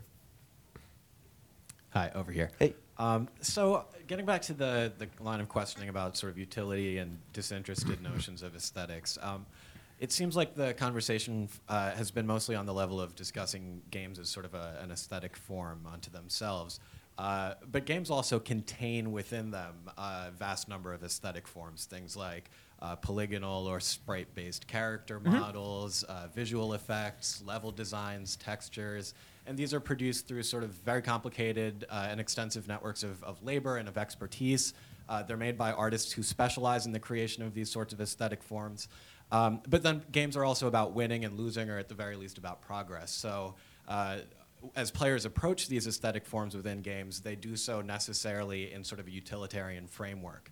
Um, so if, if we're following from this sort of Kantian notion of, of aesthetics as being, uh, of, of aesthetic appreciation being necessarily disinterested, then is that to say that, that uh, we, as players, we can't approach these objects on a purely aesthetic form, or would you argue that, you know, uh, utility within games is already sort of an abstracted and aestheticized form of utility? Um, I thought uh, yeah, basically that. When I, when, I, when I say that, you know, this, this notion of disinterestedness, it's not that you're that there's no interest in like when you're in the game then all you want is to get to the last square of the Candyland board. The important thing is that there's nothing there and that you know that there's nothing there, right? Kids know that they, they're not going to get ca- actual candy, you know, when they get to the last square. But they enter into the game and then that they're acting as if they're performing this, this belief in, in getting to the last square. They're, and that's, that's where winning and lo- that's what winning and losing is in, in a game. It's like, yeah, you're performing interest. You are interested in this thing that you know fully well has no value outside of the game. Um, but by doing that, it makes the game go. And making the game go like takes you through all of these weird and interesting and complicated and beautiful and hypnotic kinds of this landscape of all this wonderful stuff. Um, so yeah, so so yeah, sure. There's plenty of, of utility in games. It's like which of which of these two weapons do you want to pick for this next battle? You can spend hours thinking about that question because one of them is going to be better than the other at accomplishing the goal that you want to accomplish, right? That's in, yeah, inside the game. That's right. But no one's actually going to get killed. You're not going to actually save any villages. You so, know, so that's like. I think that's fair, but it also seems like a lot of these uh, these artists have a kind of sense of um, Uh, they're they're not so secure in the idea that their their work can be appreciated and accessed on that aesthetic level. In in a, a lot of games, I mean, we mentioned Skyrim a moment ago. Skyrim does this really interesting thing in its loading screens where you see this sort of aestheticized object taken out of the context of the game, and you can pan around this object and zoom in and admire it and appreciate the work that went into it. Uh, posed character models that aren't even moving. Um, a- and it, it seems like you know a, a game like Gran Turismo will have its garage where you can go and just marvel at the uh, the car models Yeah. outside of the context of gameplay. So it But you seems know as though what? there I is an idea that, that- it, it- there's a distance. yeah, there. I, I think those things are different though, because you can get almost exactly that same experience in a commercial, right? You see a beautiful 3D model in a TV commercial. There's something else that's happening in Gran Turismo. The beauty, the real beauty of Gran Turismo is the way that those things, those other forms, are put in service of that experience of like getting your fucking license. You know what I mean? Like learning how to turn, learning how to stop. Like, and the, I think that's it's those it's it's the objects in it's these gorgeous, you know, um, polygonal objects and this beautiful lighting put in service of this experience, which is an interact an interactive experience. It is the interaction that is the thing that makes Gran Turismo what it is.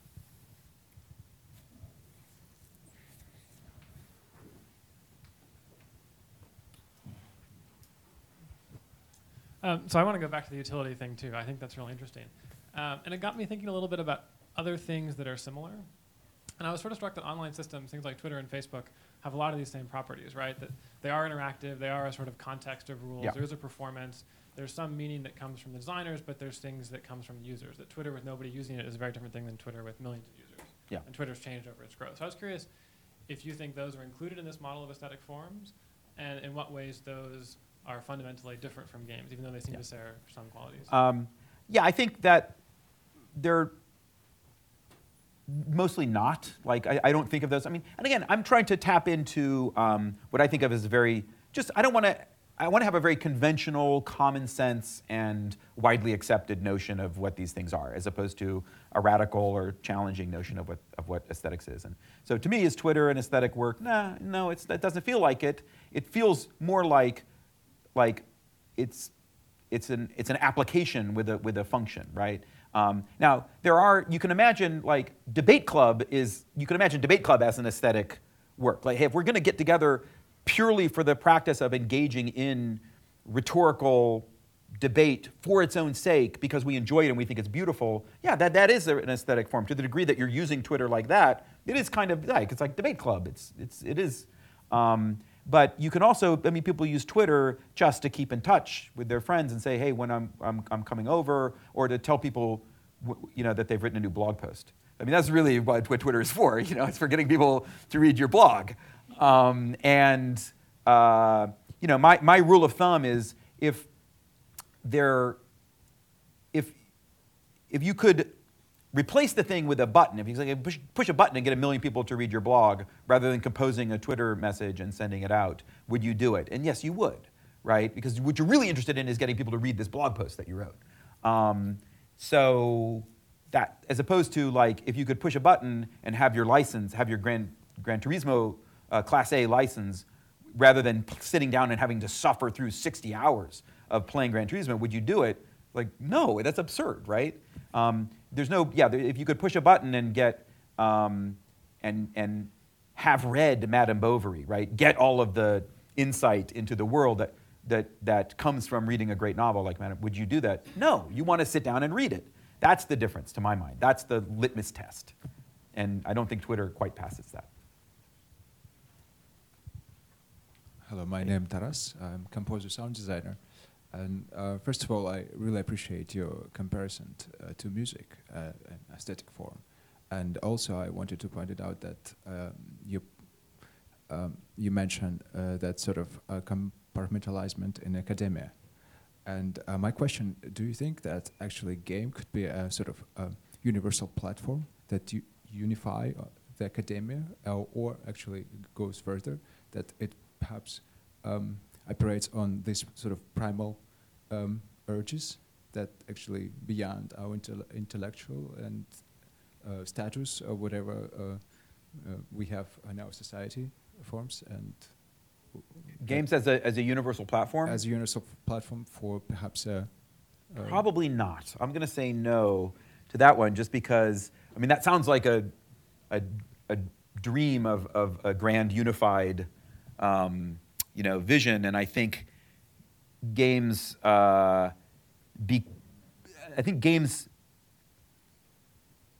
tempt us into thinking about these kinds of grand unified visions, uh, partly because of their relationship to, to computers and computers are so much about that, right? And you know, so much about imagining a kind of um, universal calculus that that answers all problems and and uh, um, but uh, no, I think games are are pretty much always kind of a marginal part of our lives, right? Aesthetic forms in general are usually like the things we do after we've, you know, uh, built a bridge and and uh, and killed the wolves and uh, and and we come home and we do and we have time to make music or or play a game, um, as opposed to the thing that that we do when we first wake up in the morning. No, the thing we do when we first wake up in the morning is feed the sheep and and then go kill the wolves and then go repair the bridge, and then we get to play music and play and and play games. But what about those uh, societies, uh, in a sense, that already exist, uh, like uh, gaming communities, uh, Yeah. with, their, with its own currencies, uh, with its own policies? Like, doesn't it uh, has a tendency sort of to have, like, a sort of its own country, a virtual country? So like virtual worlds and stuff like that. virtual world game. So I Yeah. mean, th- this is also a platform that you know already connects on a global scale, not geographically, sort of. So I mean, the tendency is there, but you don't say that this is actually. I don't know. To the, my, my feeling about those things is that to, to the degree that um, a, a virtual world is a game, then it's like, then it is. Then it's like a, it's more like a painting, right? It's not actually a nation. It's more like a story about a nation or, or a model of a nation or an abstract kind of idea of a nation that's put, that's framed in a way that allows us to experience it uh, in this aesthetic way. And then, um, so it's not actually a nation. So that's where I, I disagree with um, Ed Castronova, for example, you know, who believes in it. Virtual currencies are just actual currencies. No, I think that that's the point of a virtual currency is that it's not a real currency, right? I mean, that's what like a World of a World of Warcraft gold piece. A big part of its value is that it's not real currency, and to not understand that basic idea to me seems absurd, right? Um, hello. Um, I, w- I would like you to. Uh, I would like to understand better this differentiation that you made between art and the aesthetic form, because I might not be very convinced about the way you defined art, and maybe because of the way you talk about painting, for example, there is there are a lot of contemporary works of art that are painting, and there is nothing to to see they are a set of instructions, as well as there is a lot of contemporary art that is immaterial. Or also there are works of art that are games. So the way that art, art can evaluate these kind of pieces of work. Yeah. So um, yeah, I want to I want to understand. And also Sure. this thing you, you said something about uh, something that wants to that you defined art as something that is looking to have an status, and then to represent this, you put an image of Gwen Stefani, and I don't know who that the other star was. Uh, so I think I was I, I'm confused because I think you're talking about the art system, the system of art, Yeah. and not art. And also, when you talk about this uh, distinction between the object and its utility, you're talking about an issue that is very that is fundamental in art.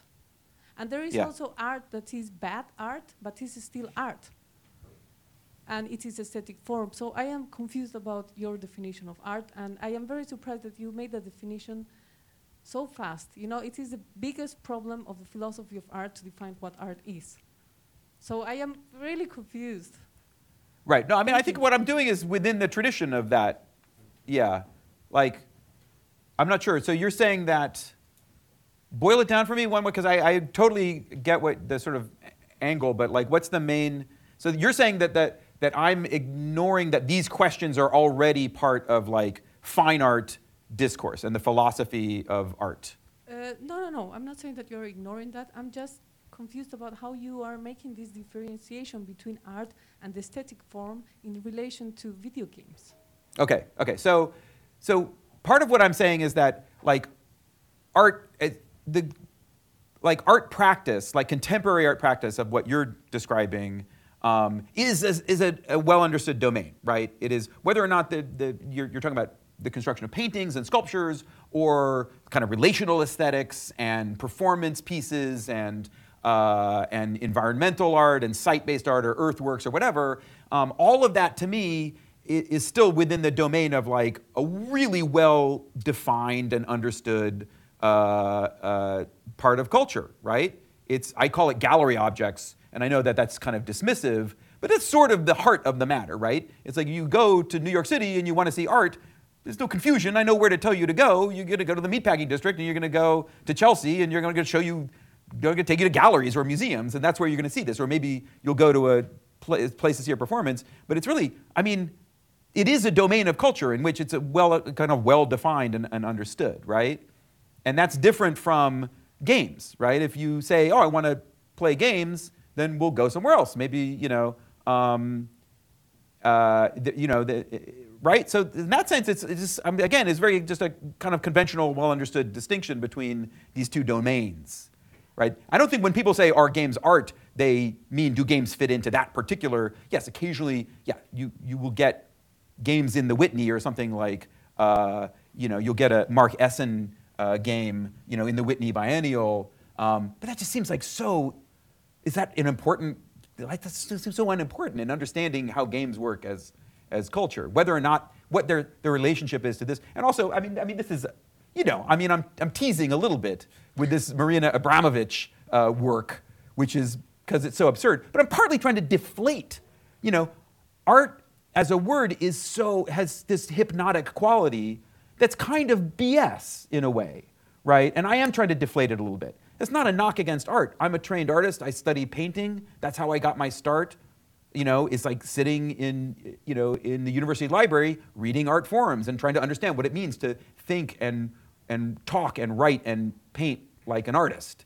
Um, I have a lot of fondness for that, and my, you know, my, my underst- a lot of my understanding of aesthetics comes out of the time I spent really thinking about that as a, as a fine artist. Um, so I'm not saying that this is not an interesting domain, but I did choose to leave that domain. I said, you know what? This is not as interesting to me as what's happening in, in games, right? But that was a personal choice. Um, uh, I, I, think there's still amazing art that's being made in the context of this, um, uh, you know, of this tradition. Um, but I do think it's a separate question, right? Do you think that those, you're, you're saying that the, those two questions are more deep, like what games, like how games work as an aesthetic form and, and this particular domain are, are, are deeply connected?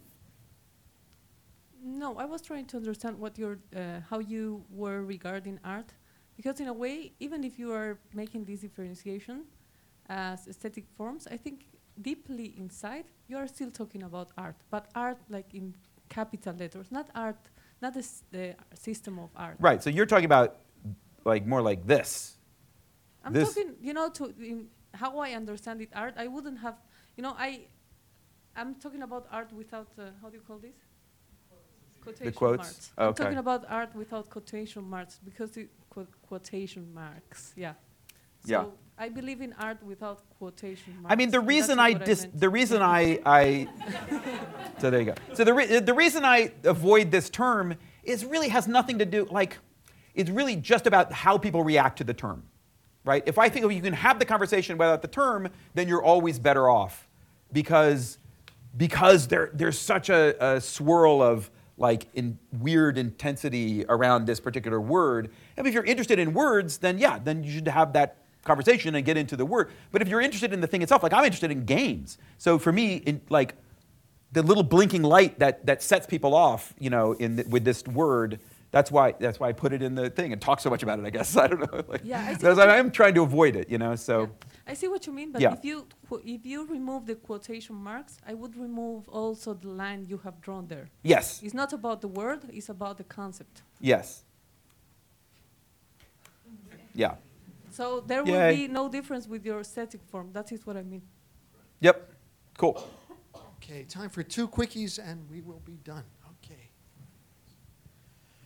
Yeah, I guess I wanted to uh, go back for something that Drew asked you about, which is the talk about Twitter and Facebook.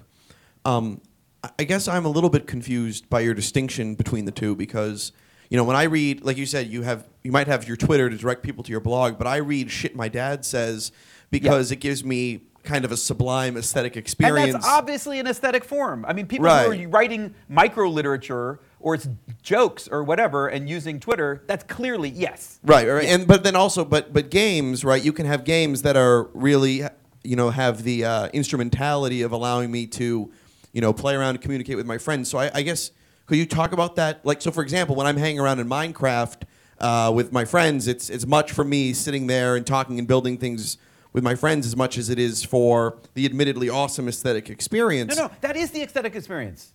That's what I'm saying. Sitting around bullshitting with your friends in Minecraft is the experience.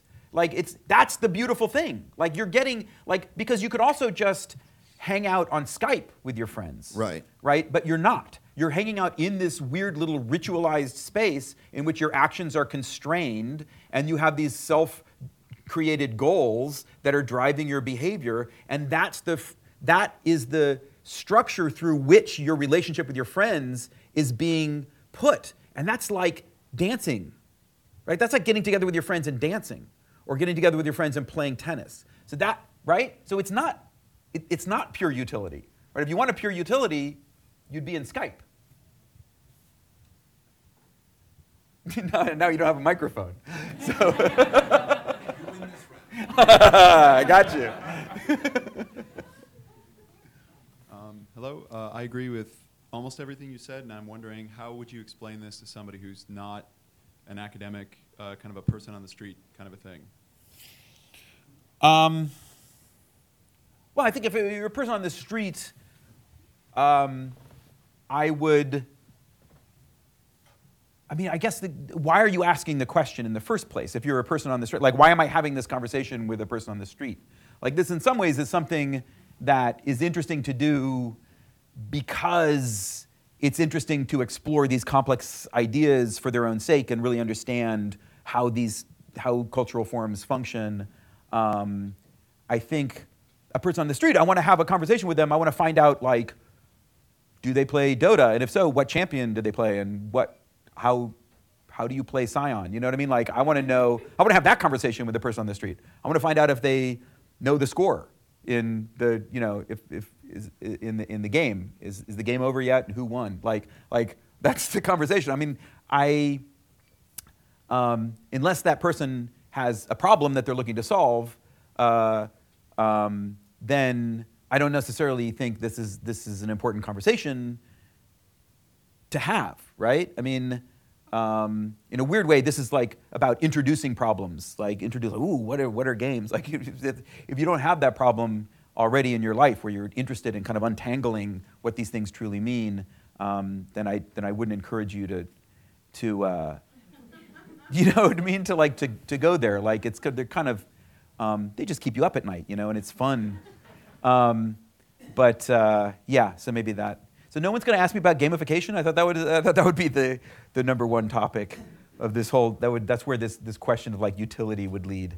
But we have. Um, Hi, um, enjoyed this very much. Um, uh, I'm very curious about um, your audience. Who who do you think this conversation matters most to, and what is the uh, what is the value? Where is the value of this confer- uh, conversation? I, you know, Yeah. it's valuable to me. I'm, I'm sitting here, obviously, Yeah. and I enjoyed it. But you know, when when you think about your program of uh, uh, this approach and so forth, Right. where, who is your audience? Uh, Well, are you talking to academics? Are you talking to game developers? Are you talking to players? All of the above?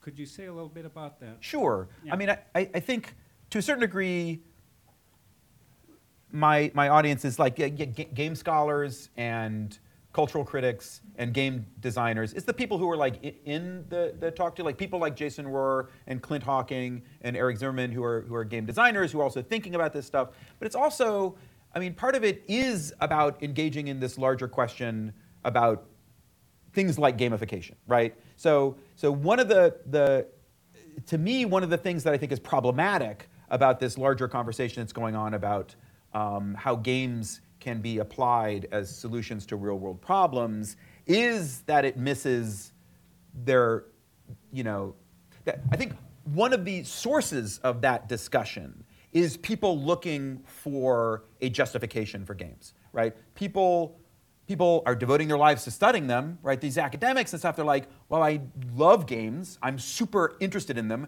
They're clearly hot, right? There's all of this heat around them. And so I'm writing about them, I'm studying them, and I'm, but I kind of like, what are, what are they good for? And so it's like, oh, well, it turns out they're good for like, like delivering you know, medicine to babies and helping us all live longer and heal better and live smarter. And they're better at like teaching people about microfinance and, and curing poverty and stuff. And, and so I think that comes out of a confusion of the fact that no, no, no, no, we relax. It's okay. They're, this is what they're for.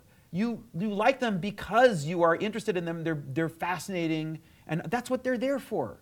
Just, it's okay. Just write about that. Like, just stop trying to justify them or put them into this other context or discover, like, what? And, and I think that that happens all over the place. I think like we're as as we as we start to understand what that they are primarily this thing in aesthetic form um, I think that's going to help all kinds of larger conversations. So maybe this is a better answer to the to the, the man in the street, like about about legislation, about what games are and what they're you know about who should be playing them and and and why and how and and whether a certain thing is appropriate for a game or not, and all of these other kinds of things. I really do think it helps to to to uh, to clarify those questions. Okay, well, Frank, thanks very much for coming and for Thank you. running the gauntlet. Uh, Thank you. Thank you uh, there's a reception afterwards.